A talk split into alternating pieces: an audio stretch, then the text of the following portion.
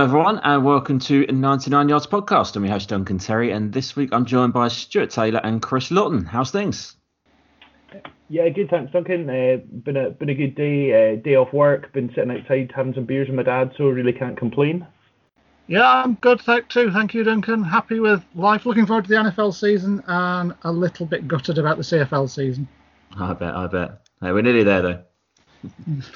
Following on from last week, we are going to complete our look at the A F C South with the Indianapolis Colts and Jacksonville Jaguars. We'll also be debating the league's best safety tandems. But first, let's kick things off with a conversation with Colts reporter Kevin Bowen. So, welcome to the ninety-nine Yards Podcast. Kevin Bowen, how's things? Doing great, Duncan. Things are good. Football's back, so no complaints here. We can't argue with that, definitely. It's been a long, long time. Uh, now, you've been to the Colts camp, haven't you? How are the players coping with, with the new normal, as they're calling it? You know, I, I when I'm out there, it seems business as usual. I mean, certainly when you drive into the facility, it's a little weird seeing all the testing sites kind of set up and whatnot. And, you know, coaches in masks and trainers in masks it is a little bit weird. But when that ball gets snapped, it's eleven on eleven, pads are clanging, and it, it, it's probably the most normal, honestly, I felt. Since about March. Um, so knock on wood, the N F L's had really strong testing numbers so far. And hopefully that can, uh, that can keep it up here through, um, you know, the month of January and into February, I guess, for the Super Bowl. Yeah, absolutely. The re- regime looks strict and I, I think it's all positive. Um, normally I'd start with a look at last season, but, but let's start with Andrew Luck because, uh, and no disrespect to him, you know, has to do the right thing for himself. Um, but, but that really ripped the heart from the team just as they were putting together a challenging roster, didn't it? Yeah, that's certainly an understatement. You know, we're approaching the one-year anniversary, if you want to call it that, of Andrew Luck, um, shockingly deciding to retire from the N F L. And, I mean, it seemed like he was approaching his prime, which I think was so shocking to so many people of, you know, just had comeback player of the year in the twenty eighteen season, loved playing for Frank Reich, his first year playing for more of an offensive-minded coach, finally had this offensive line in place in front of them. And, you know, how many quarterbacks, you know, enter their prime, you know, into their thirties? Certainly Peyton Manning did. So it seemed like he was following, uh, you know, kind of along that path. The Colts were back in the playoffs, you know, won a road playoff game, all of those things. And then, you know, two weeks before the start of the season, he he he just stuns the entire N F L. So it was a crushing blow. Um, you know, Colts have obviously scrambled a little bit in trying to find a quarterback. And uh, Philip Rivers will be the short-time fix here in uh, twenty twenty. Yeah, I mean, just just last season, they got a good quarterback in Jacoby Brissett. Uh, end of the season, seven and nine. Uh, maybe not a completely fair reflection. I thought maybe they were a bit better than that. Do, do you think they should have done a little better? Yeah, you know, they had some big-time kicking issues, really struggled. Adam Vinatieri, you know, was banged up and just, you know, not the same kicker that he used to be. Unfortunately, Father Time catches up to everyone. So, um, you know, I thought they could have easily won a couple more games. Uh, you know, their, their their passing offense wasn't great. The defense struggled a little bit. So um, I thought they needed to make a change at quarterback. But Jacoby Brissett just yeah, it just isn't that starting caliber guy for a team that has playoff aspirations. Very good backup, you know, nice spot starter. Uh, but I thought it was time to uh, to, to make some changes. Yeah, because because it, it's a good roster on the whole. And now, obviously, Philip Re- Philip Rivers leads the team. Is he the missing piece of the jigsaw? You know, I think... I think he could be the missing piece to get this team back into the playoffs. You know, I, I'm still not sold on, you know, is he top five, top ten quarterback sort of thing in the N F L. He really struggled last season with the Chargers, twenty interceptions, and, you know, didn't play behind a great offensive line. So I think that's something that you have to have to make sure that that you mention. He'll play behind a much better offensive line here in Indianapolis. Um, so I think he, he he's an improvement. I think the Colts should be in the playoffs, especially with, you know, one more team getting into the playoffs this season. Uh, but again, this is a thirty-nine-year-old quarterback on a one-year deal, or will turn thirty-nine this year. So you just have to acknowledge that that long-term quarterback question, which this franchise is really not had to worry about too much. It's certainly hanging over the um, this this entire franchise. Yeah, but then uh, you know, as you mentioned, the the offense as a whole is pretty interesting. The offensive line really solid. They've got stars like Nelson and Kelly. But then the skill positions. I mean, I, I like Mack and Hilton. I think they're really talented players, but they really need some young players to fulfill their potential, don't they? They definitely do. And obviously in the draft, I mean, going out and spending the thirty-fourth overall pick on Michael Pittman, and then I think forty-one maybe they took yeah. Jonathan Taylor, trading up for him. I mean, that's, you know, that's that that's like us playing a video game trying to build the team, you know, going out and, and drafting a wideout and drafting a um, a running back. So they needed a little bit more explosive playmaking. Taylor, I think, provides more of that. Pittman gives you a bigger body, six four, two twenty. His dad played in the N F L for a decade, was a running back for the Buccaneers, Michael Pittman, the same, same name. Um, but, yeah, I think it was key to kind of diversifying that skill group uh, and getting a little bit more of, here's the ball, you go make a play. And I think that's what, like you said, you know, Parris Campbell, I think, is another name to mention as a second-round pick from two years ago. He's got to stay healthy. He's got some big playability, um, and certainly Taylor does as well. So um, I, I think it was really key to definitely make some kind of longer-term views of the offensive skill group, um, because the offensive line is a great starting point, but you need some guys that can, you know, take the ball and, and obviously do a lot with it on their own, yards after catch and, and after contact as well. So there's nothing wrong with having some some younger players to develop, and then you can, you know, once Philip Rivers is done, you know, you can drop a new quarterback in and they're ready to go. You know, it's, it seems to be the way forward these days. Definitely, yeah. I, I think there is kind of a passing of the torch, if you will. You know, T Y. Hilton, unfortunately, isn't getting any younger. He's in a contract year at the age of thirty and has, you know, battled a couple injuries over the past few years. So I think it was key to kind of make sure, okay, this could be the new age of wideout, you know, even a running back, even though Marlon Mack isn't very old, you know, this can be kind of, uh, you know, a, a passing of the torch there as well. Yeah, and of course the new quarterback, uh, there's, there's Jacob Eason uh, from the draft. Um, I, I follow Washington a little. I thought he looked really good. Um, do you, have you seen much of him in camp? Do you think he could be next man up? You know, unfortunately, he's he's kind of run with the third team, and, and there hasn't been a lot of third team reps yet. I will say that watching him throw when he does, I mean, you talk about a well-built individual to play the quarterback position. I mean, this is a guy that he looks the part. I mean, big arm, yeah. um, you know, when it's one-on-ones or seven-on-seven, I mean, it's the ball just comes out of his his right arm a little bit different than, than anybody else. And, you know, uh, ten years ago, he's probably going first round. He's the prototypical, you know, pocket passer that you think of. Some development is, is definitely needed.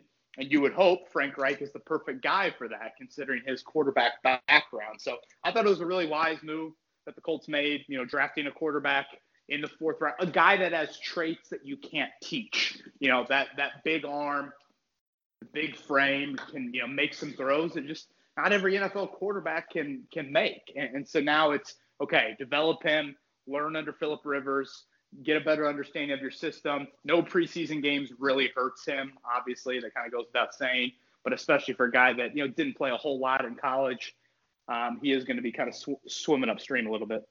Yeah, he's, he's definitely got some tools, but he, he lacks that experience. Obviously, he sat that year moving between colleges. But, uh, I mean, uh, besides himself, Pittman, Jonathan Taylor, they're the big names in the draft. Was there, is there, are there any other names which excite you who we may not be so familiar with?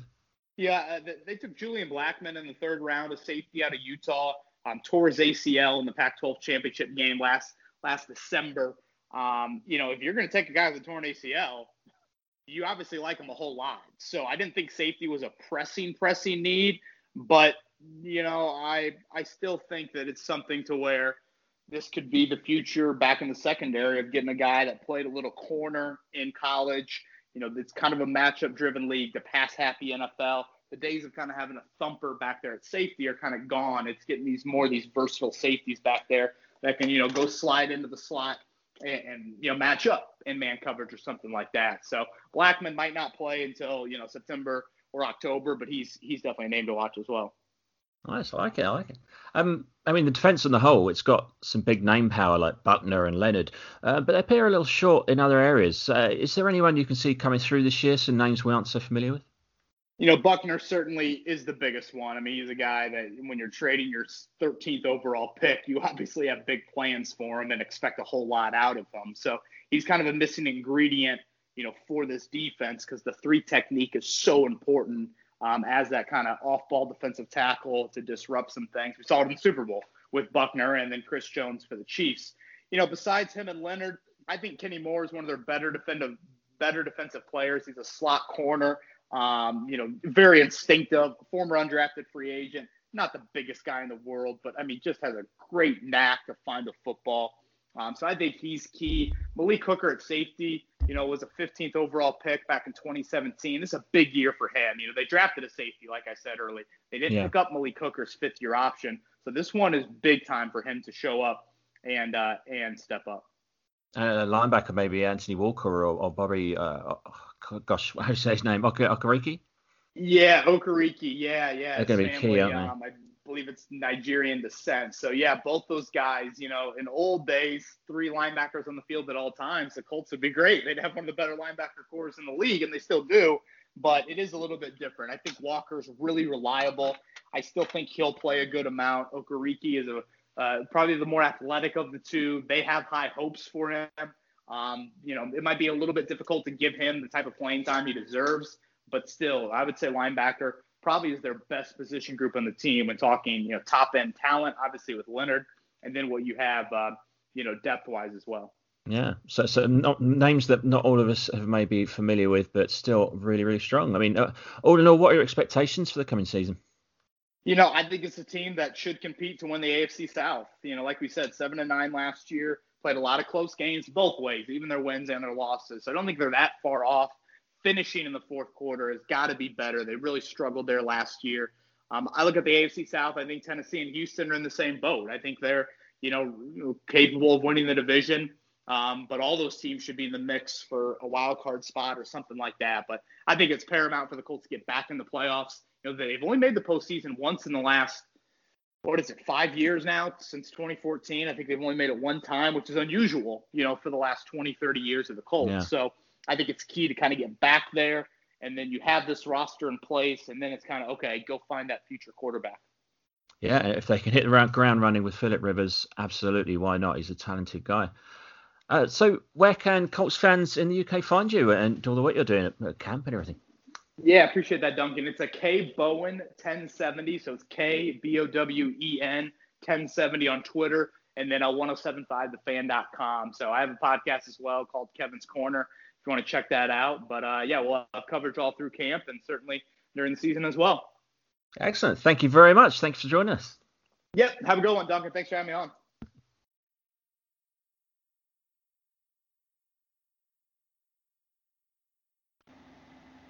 So, Chris, how are you feeling about uh, Philip Rivers' Colts?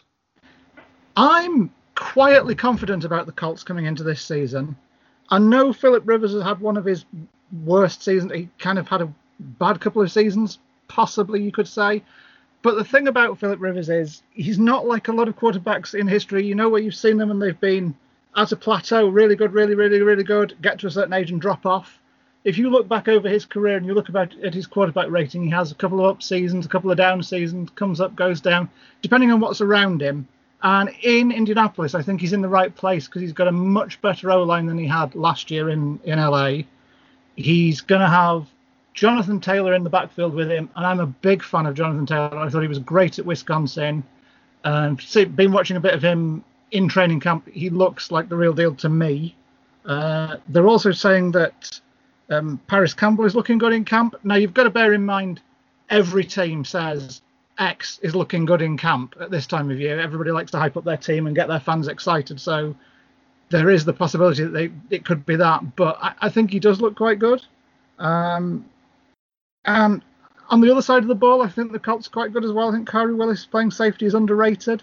I mean, he was twelfth in stops in twenty nineteen, but he only played fifty percent of the time of the other top, I think, ten or fifteen people in stops. So there's some talent there. He kind of got himself on the field halfway through the season. I think he'll start, and I think he'll really add some depth to a D that's got good linebacking core, good coverage, solid D-line.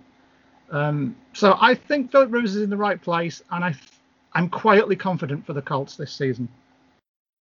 How about yourself, Stuart? Yeah, um, I'd agree with a lot of what Chris said. Yeah, I'm, I'm quite optimistic that the Colts will, will have a good season. Um, Rivers looks like he's got a reasonable um, selection of wide receivers there. They've got a good mix with, um, as I say, Parris Campbell um, probably playing out the slot, a really quick, dynamic player. Um, they've got T Y Hilton, who's who's been a good receiver for many years now and always seems to be quite underrated and flies under the radar from a lot of people. They've added um, Michael Pittman, who's a much kind of bigger bodied um, type receiver to kind of um, throw into the mix as well. Um, Jack Doyle at tight end, um, and they've added Trey Burton alongside him as well. Um, so they've got they've got reasonable options um, around the end zone as well for, for Rivers, um, and Taylor kind of adds to a nice mix in the backfield as well with, with Marlon Mack and um, Naheem Hines coming in for some passing downs as well. So I, I think um, behind that offensive line, they do have quite a lot of weapons that could hurt other teams. Yeah, it's a bit like uh, we spoke about the Texans having not the, the the best attacking options, but having lots of them. And, and maybe the, the Colts are doing that. You know, they've got a lot of good running backs now. They had Hines, they had Marlon Mack, who I really like. And now they've got Jonathan Taylor, who's a really dynamic rookie. So, you know, maybe the old uh, run-first offense while Philip Rivers gets used to the playbook, because he doesn't have much of an off-season or, or a pre-season to get used to it. So it's going to be really depend on how quick he, he adjusts. Um, the defence, I was looking at the defence, and there's not many names that are very well known. But as I was talking to Kevin, they've got a very strong linebacking group with Okereke and Anthony Walker paired up with Darius Leonard. And look out for Rock Yarsin, who is a very, very young and talented corner. Uh, he'll be in his second year, and he's pushing Xavier Rhodes all the way for, for that second uh, cornerback slot, uh, although we'll probably see both of them on the field at the same time. So they're in a division which is competitive, but not the strongest. So, yeah, I think they'll be thereabouts. Yeah, I mean, particularly with, um, again, we've talked about it quite a few times recently about the seven um, playoff berths. That I think they're definitely in the shout of, of, of taking a playoff berth this year. Um, I think in, in their division, probably discounting Jacksonville, which we'll speak about later, probably all three of the teams would think they would have a chance in the playoffs out with out with Jacksonville in that division. I would agree with that. I would say that all three teams in, in the South have got a chance, apart from Jacksonville, but we'll, we'll talk about that in a minute. Mm-hmm. Yeah, definitely a wide-open A F C South, and of course we'll move on to Jacksonville. Um, we spoke to Ryan Day from Big Cat Country uh, about their twenty twenty season, so let's hear what he had to say. So, Ryan Day, welcome to the ninety-nine Yards Podcast. How's this year been treating you? Well, um, if you've been keeping up with world news, um, this year has not been treating our country very kindly. Um, not most other countries, but our country in particular, the U S is, you know, struggling with coronavirus and whatnot. But um, sports leagues like uh, M L B and M L S and uh, N F L are you know, kind of kind of ramping up um, and, and getting back into the swing of things with um, social distancing measures and, and whatnot. So we're trying to get back to normal, but it's it's a long road ahead of us. Yeah, it's been big news, and, and we won't get into the politics of it all, of course, but uh, yeah. Obviously we're going to miss quite a bit of college football, and we're just grateful that the N F L's uh, looking like getting going, so that'd be really good. Yeah, absolutely. Um, um, you know, uh, the, the Jaguars are full steam ahead. They only have one one player on their on their COVID list, so it, it looks like they're really, you know, treating it seriously. And who, who's that on the COVID list? Um, it is uh, an offensive lineman. I think his name's Charlie Pope. He's a, uh, I think he's an undrafted guy. You know, a, a backup tackle. So n- not not like yeah. a superstar or a starter or anything like that. Yeah, yeah. Um. I mean, talking about the Jaguars, uh, we've got to start with the one big question above all others. Uh, where, where, where are your expectations for Gardner Minshew?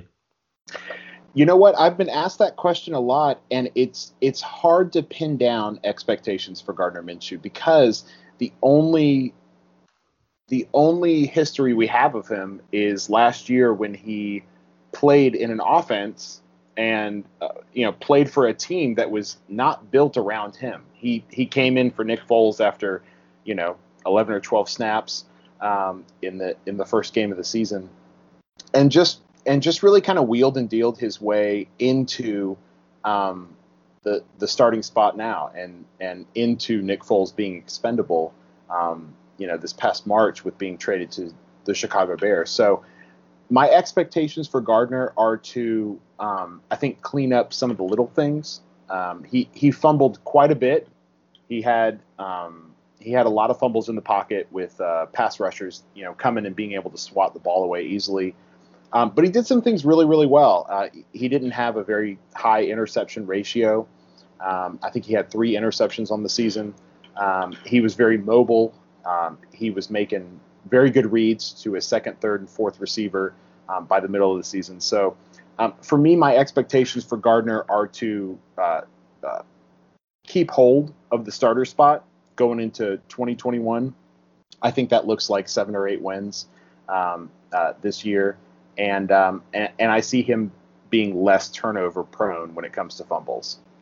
Yeah, I mean, no doubt he's got good technique, good footballing brain, and it's it's just making that transition from college to N F L, isn't it? Because he was in a very, let's call it, classic college offense in Washington State, so it's, it's a big big change for him. Yeah, absolutely. I mean, Washington State was with uh, Mike Leach there as the coach was was very very heavy in terms of passing. Um, but before that, I mean, he played for, I think it was four different teams. He played for a community college team at one point in his college career. So he, he, I, I don't think he stayed with a college more than, you know, a, a year at a time. So he never really settled into an offense. I think the Jaguars will actually be the first time he's been with a team longer than a year at a time. So it'll be interesting to see how he transitions from year one to year two. Yeah, definitely. It'd be nice for him to be able to settle down a little bit. Um, obviously, they've got the new offensive coordinator in Jay Gruden, uh, former Washington head coach. How does that change things uh, for him and for the team? So Jay Gruden, Jay Gruden is a West Coast offense um, offensive coordinator to a T. He he loves timing routes. He loves quick passes. He loves getting Gardner in the shotgun. He loves having the quarterback Um, be a little bit more mobile, throw on the run. Um, he loves, you know, if it's first and ten, he loves having the quarterback throw for a, a five or six yard pass. Like, um, I think what you'll see is um, Gardner is going to throw more passes this year. Um, last year he threw quite a bit, um, but he'll throw even more this year because that's just the kind of offense that, that Jay Gruden runs.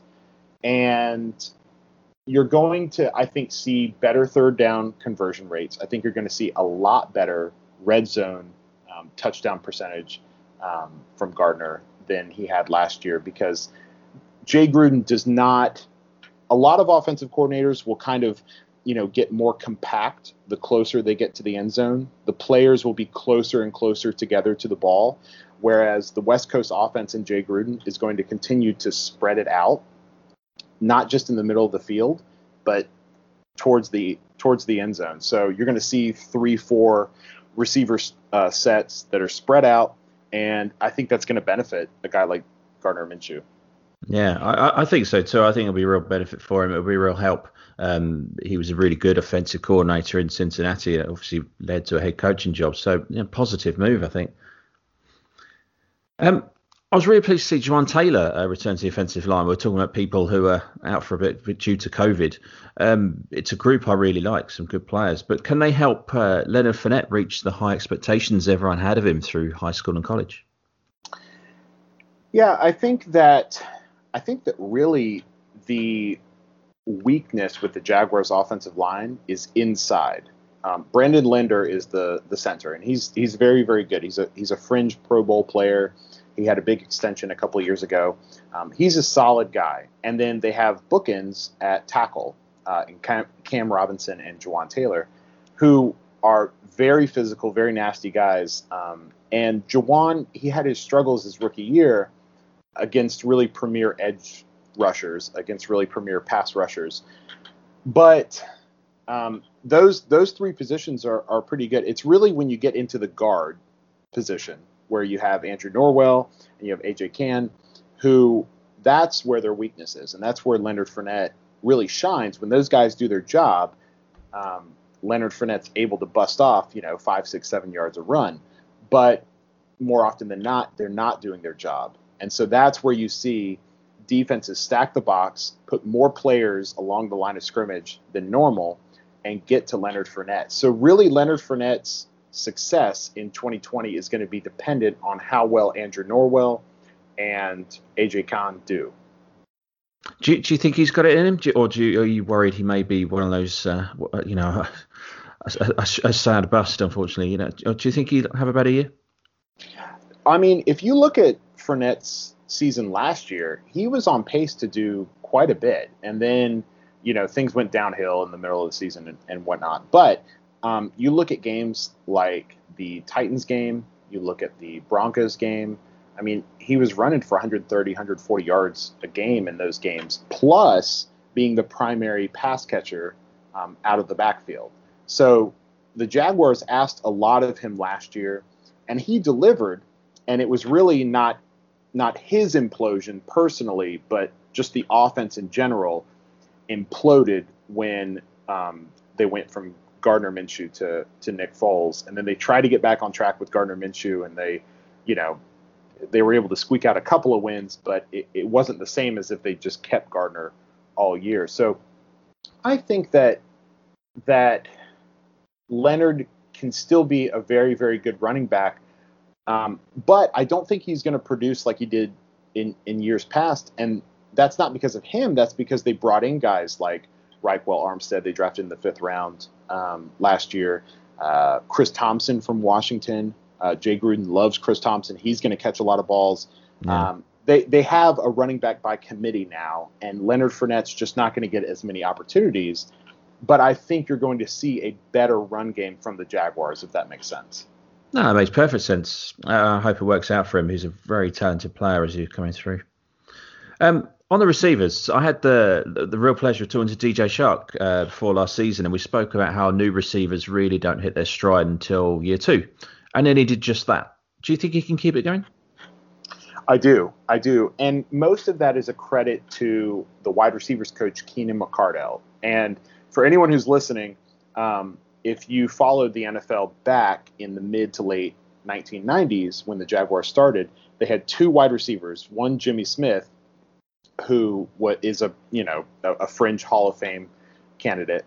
Um, but then there's Keenan McCardell, who actually finished his career with more catches and more yards and a Super Bowl ring. And um, he was on the team for, I think, seven or eight years. And now he's the wide receivers coach. And he has been very excited about D J Chark ever since the night he got drafted. He's been very, very excited. Even through his rookie struggles, he's been very excited about Chark. Um, and he's coached up Chark really well. I think that for Chark to get one thousand yards with a guy like Gardner, who the offense is not built around him, Gardner admittedly does not know the playbook, but for Chark to still get a, you know, some Pro Bowl votes, for him to get a thousand yards, um, he had I forget how many touchdowns. I want to say seven or eight touchdowns last year. Um, for him to produce like that in year two, I, I think speaks a lot about him. So I wouldn't be surprised if if Chark, you know, walked away from this year with something like, you know, twelve hundred yards, you know, eight or nine touchdowns, and a few more Pro Bowl uh, votes. Yeah, I think so too. I think he looks really talented. Um, on this year's draft, uh, the Jaguars made a, a heck of a lot of picks. Uh, of course, there's high expectation on on the two first rounders. Um, but is there anyone else that you're hearing good things about? Colin Johnson. He was a he was either a fifth or a sixth round draft pick. He he was a day three draft pick out of Texas. He's a six foot six wide receiver from Texas, and he has really impressed in training camp so far this year. Um, so we have a correspondent. His name is Demetrius Harvey. You can follow him at uh, Demetrius eighty-two on Twitter. But he tweets out videos, pictures, observations, notes from every day of training camp so far this year. And today, uh, funny enough, Colin Johnson had a really, really good day. Um, he's starting to learn, I think, how to use his big frame to his advantage, especially in the red zone. And when you mix that with the speed um, that Colin Johnson has, because there are a lot of guys who might be like six foot five or six foot six in the N F L, but most of them are going to be offensive tackles, tight ends who are a little bit bigger. They can't run as fast. Colin Johnson is a fast dude. He's a wide receiver, and um, and he still has that big frame. So I think that if you're looking outside of the, the top picks for the Jaguars, um, Colin Johnson's going to be a guy to look out for. Well, that's going to be a crowded wide receiver room. A lot of help for the quarterback. Yeah, I mean, you got D J Chark, you've got Laviska, you've got um, Dede Westbrook, um, you've got Keelan Cole, who hasn't really featured in the last like year or two, but he's still a decent wide receiver. And then Colin Johnson rounding out the the, the top five. Um, you've got Dante. Like, I mean, it's like you, you've got a you've got a good enough wide receivers group to help out a young guy like Gardner Minshew. Absolutely. I mean, but the loss of Josh Oliver at tight end, he looked great, you know, coming coming out of college. Uh, didn't feature as much last year, but I thought he had a lot of potential, um, which leaves Tyler Eifert, I guess, uh, as long as he can stay fit. Yeah, Tyler Eifert. I mean, he's he's always, ever since they signed Eifert, he he was tight end number one. Um, Josh Oliver, he looked talented and like he had a lot of upside um, coming out of San Jose State.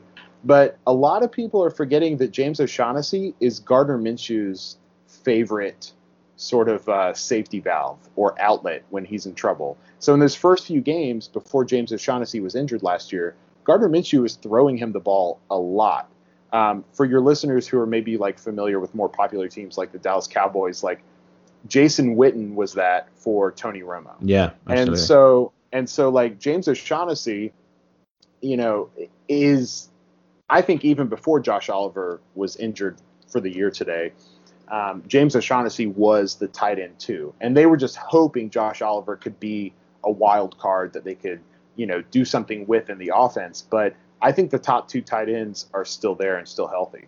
Well, that'd be good. That'd be, that'd be really good uh, for, for, for Minshew's development. You know, have his safety valve still there. That'd be great.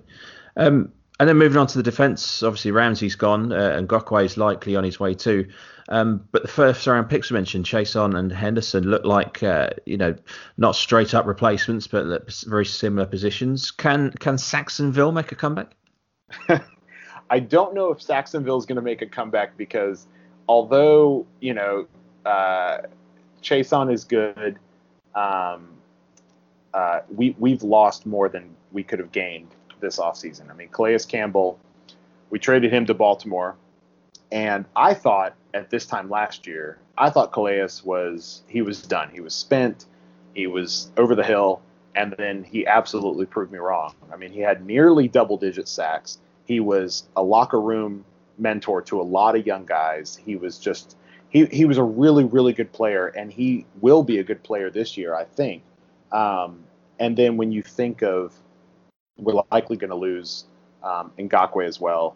Um, those are just two real key pieces that you cannot make up with um, Chason and Josh Allen um, on the edge. You've got uh, Dwayne Smoot, who's going to be likely filling in as that second edge rusher, but Saxonville is unfortunately not going to be back for a little while. Yeah, undoubtedly Campbell's going to be a huge loss, but but Taven Bryan maybe making some some some steps. Yeah, I mean, hopefully we, we drafted him over Lamar Jackson, so you would you would hope that Taven Bryan would take take some big steps. Um, I don't have a lot of hopes pinned up with Taven Bryan. I mean, if he can be a guy who gets a pressure or two a game, maybe gets a sack every couple of games, and um, is able to get some you know tackles for losses against running backs, I'll be happy. Because so far he just he hasn't really been as good as you would hope a first round draft pick would be. Um, yeah. So uh, you know, unfortunately, that's that's kind of where we are. But given the rotation, um, if he's put in the right situation, I think that Taven Bryan can be a fine piece of of, of any defense. Yeah, I I, I think he's got something to offer for sure. Um, And then Miles Jack, I, I, just to check in on him, really. He fell in the draft due to worries about his long-term fitness, but he's played great. Uh, how is he? How's he getting on? He's getting on great. I mean, the, the only thing that, that has really stopped him so far this training camp is is some kind of like stomach bug, but he was back out there today. Um, he's doing well, and I think that um, the addition of uh, Schobert, who is our new middle linebacker, is going to help Miles Jack play so much better in twenty twenty, because last year we we wanted him to be the middle linebacker. We wanted him to be the guy calling the plays, directing the defense, you know, just a really cerebral position. And Miles Jack is a really he's a really smart guy, and he he knows a lot, but but that's not really where he succeeds. He succeeds when you're able to put guys in place that give him space to then just be um, absolute havocs in, in open space. So um, in two thousand seventeen, where you saw Miles Jack flourish, you had Paul Posluszny as the middle linebacker who was holding yeah. down the middle. He was a run stopper, and he allowed Miles Jack to just not not freelance, but but kind of freelance. So any given play, you might see Miles Jack be like, I'm going to take the running back in the flat, or, you know what, I'm going to take this tight end, or, you know what, I'm going to stay in the middle and just kind of take the left side while uh, Paz takes the right side. And that sort of freelancing led to some of the most electric plays of twenty seventeen. Interceptions, um, you know, a, two, a tackle for a two-yard loss by a running back, all, all those sorts of things. I think that by bringing in Schobert, you're going to see Miles Jack get back to that twenty seventeen form. Yeah. No, that'd be good. I'm, I'm glad he's uh, staying fit. I'm, I'm glad he's proved everyone wrong because uh, he's a really, really good player. Um, so all in all, where, where are your expectations for the season ahead? Yeah, I mean, all that said, I – I think I, I, I start to get excited as I talk about the Jaguars because they're my they're my hometown team growing up. Um, my parents and I went to the very first game, September third, nineteen ninety-five, um, Jaguars versus, versus Oilers. We lost ten to three um, in Jacksonville. And, um, you know, I, I get excited about them because there's so much of my childhood and, and memories wrapped up in them. But I I I can't get so wrapped up that I'm like, oh, this is a team that's going to make a deep playoff run, or this is a team that's going to push for the A F C t- South title. Like, this is a team that is going to likely get six to eight wins, which is which is pretty good. I mean, if you look up the last like ten or eleven years, if this team finishes with seven wins, it'll be the second best finish since two thousand ten. Um, wow. And, and, and yeah, very sad. We've had fifty-one wins over the last uh, decade. We've averaged five wins uh, a year. So we we would have been relegated by now if if American sports uh, we'd be the League One Jacksonville Jaguars. But no, uh, you know we're, we're a six to eight win team. Um, we need more pieces. We have a lot of picks again next year because of the the uh, Jalen Ramsey trade. Uh, we have we have uh, two first-round picks next year as well. So um, I think that if Gardner Minshew can prove that he's worth sticking with, um, and you don't have to use all those picks you got from the Rams to trade up for a Trevor Lawrence or something like that, I think you'll see the Jaguars uh, really make a turn in twenty twenty-one. But this year, this is about holding the line. It's about um, the Jaguars being good enough. It's about Gardner being good enough. And um, and I expect them to do that. I expect them to finish, you know, seven and nine, maybe eight and eight, and uh, and for Gardner to be the guy, for there to be more argument for him being the guy than against the than against him being the guy, um, and for them to move forward forward with him, you know, in the next few years. Yeah, well, let's hope so, because they've got some exciting players, uh, especially the youngsters, and we get to see them a lot here in the U K. So fingers crossed. Um, And so where can Jags fans find in the U K find you, and what's coming up on Big Cat Country? Yeah, absolutely. So um, you can find us at big cat country dot com. Uh, you can find us on Twitter, Facebook, big cat country dot com, or Big Cat Country uh, on Twitter and Facebook. Um, every day at practice, uh, we're tweeting out videos, uh, pictures, observations. So you can uh, find us there. Um, you can you can keep up with, with what's going on. During the season in September, um, we do a lot during the week. We do Q and A's with other team sites about, you know, how our opponent looks, uh, who are the key players there. We talk a lot about um, uh, betting, fantasy football. We do a lot on game day in terms of incorporating um, videos from uh, people at the stadium. Obviously, there will be a lot fewer uh, of those because of uh, COVID, but Um, we do a lot on game day in terms of live blogging and um, just keeping up. So if people want to learn more about the Jacksonville Jaguars, they can go to big cat country dot com. They can follow us on Facebook and Twitter, Big Cat Country, and um, uh, we would appreciate the follow. Excellent. Well, make sure everyone go and check that out. Uh, Ryan, thank you very much, and good luck for the season. Yeah, thanks for having us. So, Stuart, we'll start with you this time. Uh, can Gardner Minshew pull off more magic this year? Um, I'm a, maybe a bit more optimistic about Jacksonville than maybe some people are. I, I don't think they're going to set the world alight by any stretch of the imagination. Um, and I think with Gardner Minshew, they're almost in a no-lose situation. Um, if Minshew plays extremely well um, and improves on the flashes that he showed last year, they could they could have a, a quarterback moving forward for, for several years. And if he absolutely flames out, then they're going to be in a position to to draft um, a highly sought-after quarterback. So I think there's nothing to really lose from the quarterback um, position in Jacksonville this year. Um, it's almost like a one-year addition for, for Minshew. Um, and I think getting rid of Nick Foles, although Nick Foles has done that, was probably a good move from that point of view, as it really gives them the opportunity to see what they have there um, with, with some interesting options coming up in the draft next year. Um, They have some players that I quite like as well in Jacksonville. I think they've started to try and rebuild some of the, the defense with, with young players, um, particularly Josh Allen, who I thought was really, really good last year. And his numbers were not hugely far off um, Nick Bosa's, who ended up winning the Defensive Rookie of the Year. Um, they've added um, Kalon Chason, who who's highly regarded coming out of L S U, and They've um, they drafted um, C J Henderson very highly in the draft. I think it was was it ninth. I think that Jacksonville um, drafted. So they look to be trying to rebuild what they had a couple of years ago again.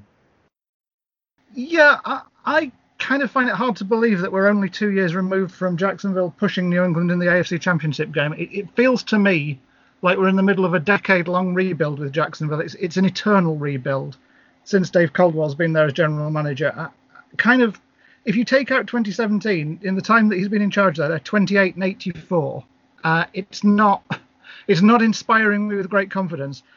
I can see this team getting four wins, uh, maybe going up to five. You know, Jacksonville fans can come back at me later this year and with freezing cold take when they've won ten or something, but I, I don't see it. Um, Gardner Minshew, Gardner Minshew he's, he's fun, but I'm still I'm not convinced he's that good to be somebody to build your franchise round.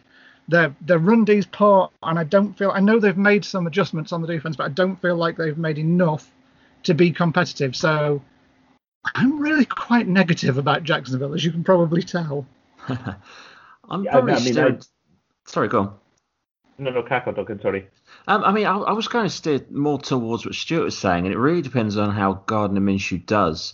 Uh, and he's got his new offensive coordinator in Jay Gruden. Um, D J Chark is fantastic. He's a really great wide receiver. Uh, they've also got Chris Conley, Dede Westbrook, and now rookie LaVisca Chenault. Chenault, Chenault? I, I don't know how you say his name. Um, so he's got the weapons there, except at running back, where Leonard Floyd, uh, sorry, uh, Leonard Fournette, he's he's not showing what he had in college or even high school. But they've got a really, really strong offensive line. And I love some of the names in defence as well. Josh Allen was a favourite of mine, I think, he was, when he was in Kentucky. But they're going to lose Yannick Ngakwe, it looks like, to, to a trade. Uh, so it's really going to depend on their rookies. Like, as you mentioned, Kalon Chason and C J Henderson at corner. See how they perform. Um, see whether they can hold things down. But, yeah, it all revolves around that quarterback, doesn't it? And as you said, a no-lose situation. They either draft high or they do well, so... Yeah, I mean, certainly, don't get me wrong when I'm saying I'm optimistic about Jacksonville. I still think they'll probably be drafting within the top five next year, but um, almost all the mock drafts and thing you have almost nailed on as Jacksonville being um, drafting at the number one position. They may well do because they'll have um, extra draft capital following the Jalen Ramsey trade to, to trade up to one, but I don't know if it's an absolute one hundred percent nailed on that they will be drafting at number one. Um, They may do, but I think that there's there's there's teams who are in and around that area that, that are probably will struggle like Jacksonville will as well. Yeah, uh, and yeah, they could push on and, and get a few wins, I suppose. But I, I just go back to the point. I feel like they're still in a rebuild mode, and they've been in a rebuild mode for a long time, apart from that one outlier of a year in twenty seventeen. And if I was a Jacksonville fan, I'd be thinking to myself, when is the consistency coming? And when do those great players stop wanting to leave, right? Right, exactly. Uh, and I think this is probably um, last chance saloon for um, Doug Marrone and, and Caldwell, and I would be surprised if they're both in Jacksonville next year. Possibly dark times ahead in Florida, huh? Thank you to both of you, and a huge thanks to our two guests. We'll have more previews in the coming weeks, so stay tuned. Next up is this week's Trouble and Huddle session, and do give some feedback on Twitter at ninety-nine yards. Uh, this week, we're going to talk about how the league has seen some often awesome safety tandems who have been incredibly influential on winning teams. You had Chancellor and Thomas, Polamalu and Mitchell, Dennis Smith and Steve Atwater going even further back. Now Jamal Adams is heading to Seattle, so let's have a think about the top duos in the league right now. Stuart, who is the top pairing for you? Um, I'm not sure I would say that they're the top pairing by any stretch of imagination, but I'm probably going to speak about a duo that I think is really underrated and that I really enjoy watching more than probably who I think is the best, and that is the Denver Broncos duo of uh, Justin Simmons and Kareem Jackson. Um, looking at their kind of um, grades from the, the P F F last year, Simmons was third and Jackson was ranked as the thirteenth um, current um, safeties uh, in coverage grades. Um, Simmons, they actually had valued using their, their metrics as the um, most valuable safety in the whole of the N F L. And I know these metrics are not the be-all and end-all, but it just shows that he's probably a, quite an underrated safety. Um, he's really good uh, as a run defender. He's a, uh, Simmons a good tackler. He's, he's good in coverage, and um, he only second to Earl Thomas had the um, lowest uh, pass coverage rating um, of all safeties in the league last year. And Jackson, um, since he's come over from Houston, where he played almost exclusively as a cornerback, um, has done uh, really really well since transitioning over to safety. Um, and, and they've been a really effective duo for um, the Broncos. They, in particularly in their division, where there's they have to compete with the um, the Raiders and the um, and the Chiefs, and they have to be really good in, in the passing game.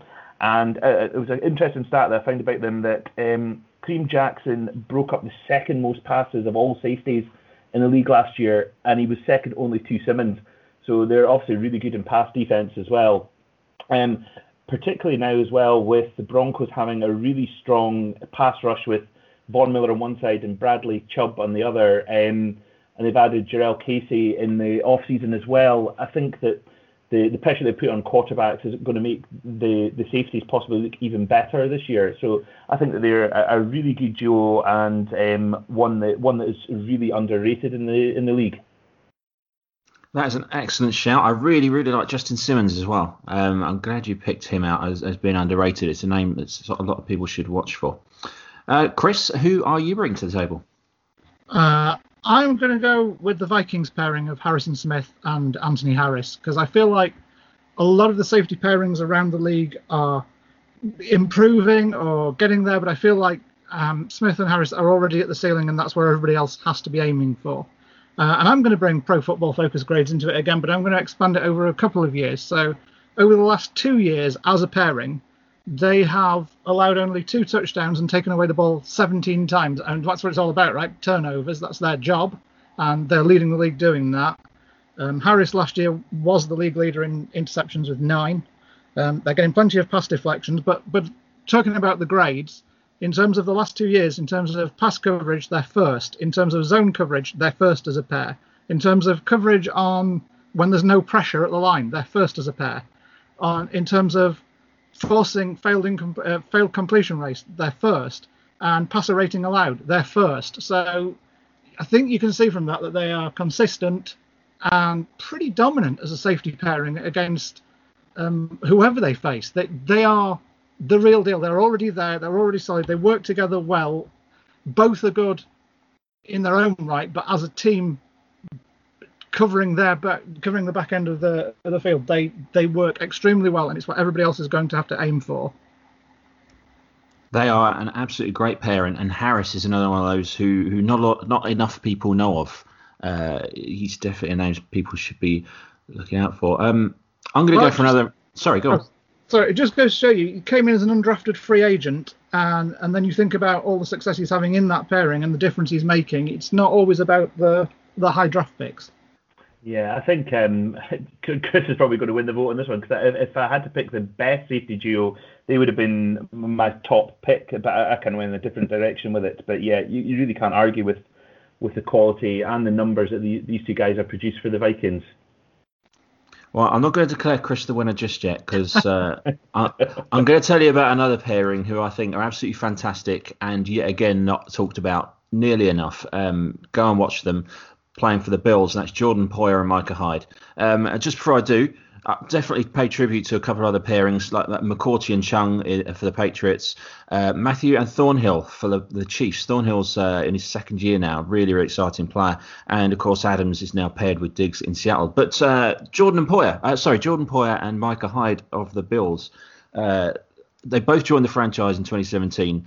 Um, and outside of a Pro Bowl selection for Hyde, um, they're often forgotten about when discussing the top safety. So I'm going to talk about them.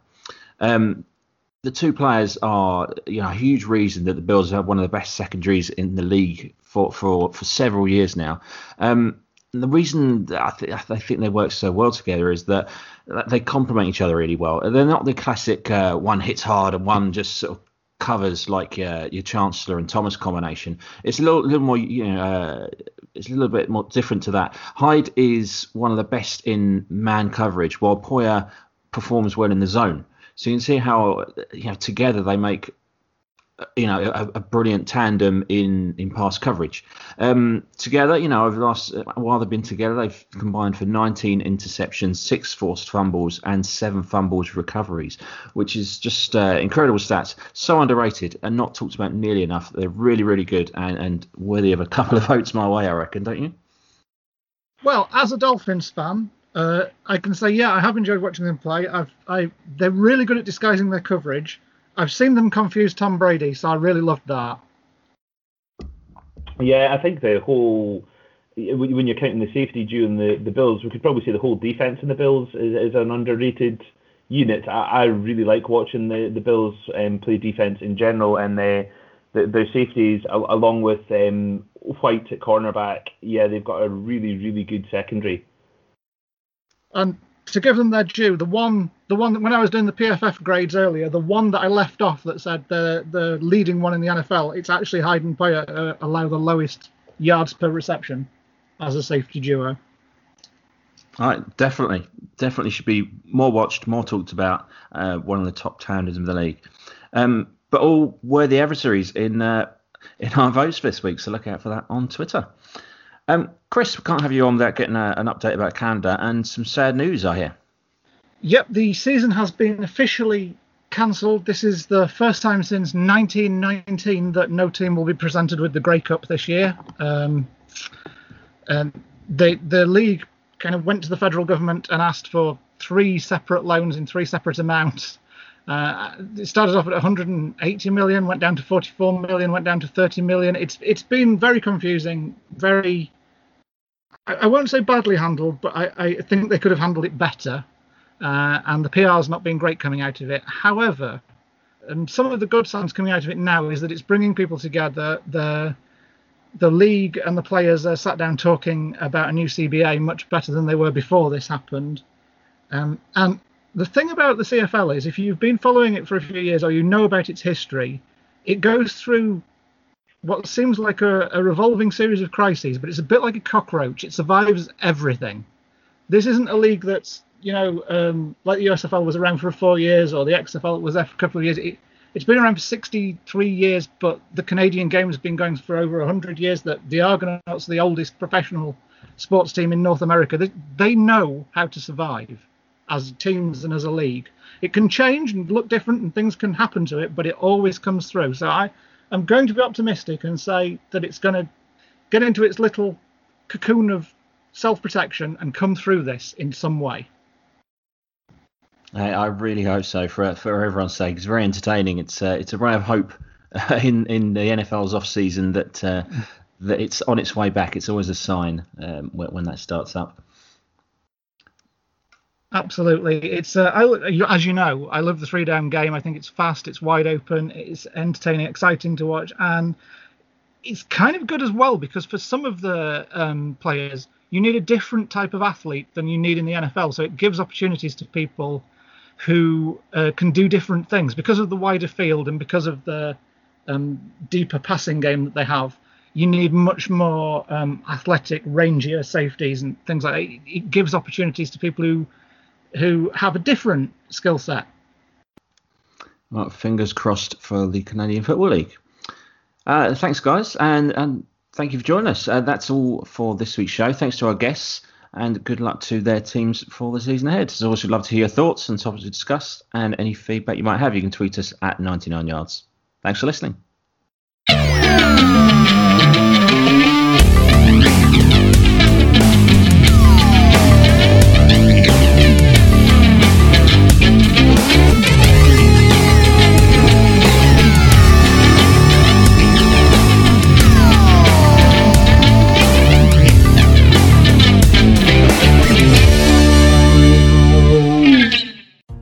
Flexibility can go a long way. By refinancing your newer used auto loan with PenFed, you can lower your monthly payments for more flexibility in your budget. You can even schedule your first payment for up to sixty days from the date of your refinance. Calculate how much you could save at penfed.org slash auto refi or call one eight hundred two four seven five six two six to apply. Membership is open to everyone. To receive any advertised product, you must become a member of PenFed, insured by N C U A.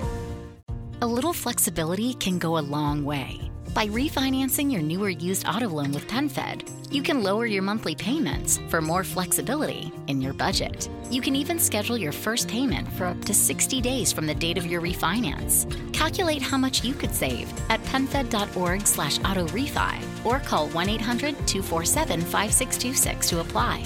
Membership is open to everyone. To receive any advertised product, you must become a member of PenFed, insured by N C U A.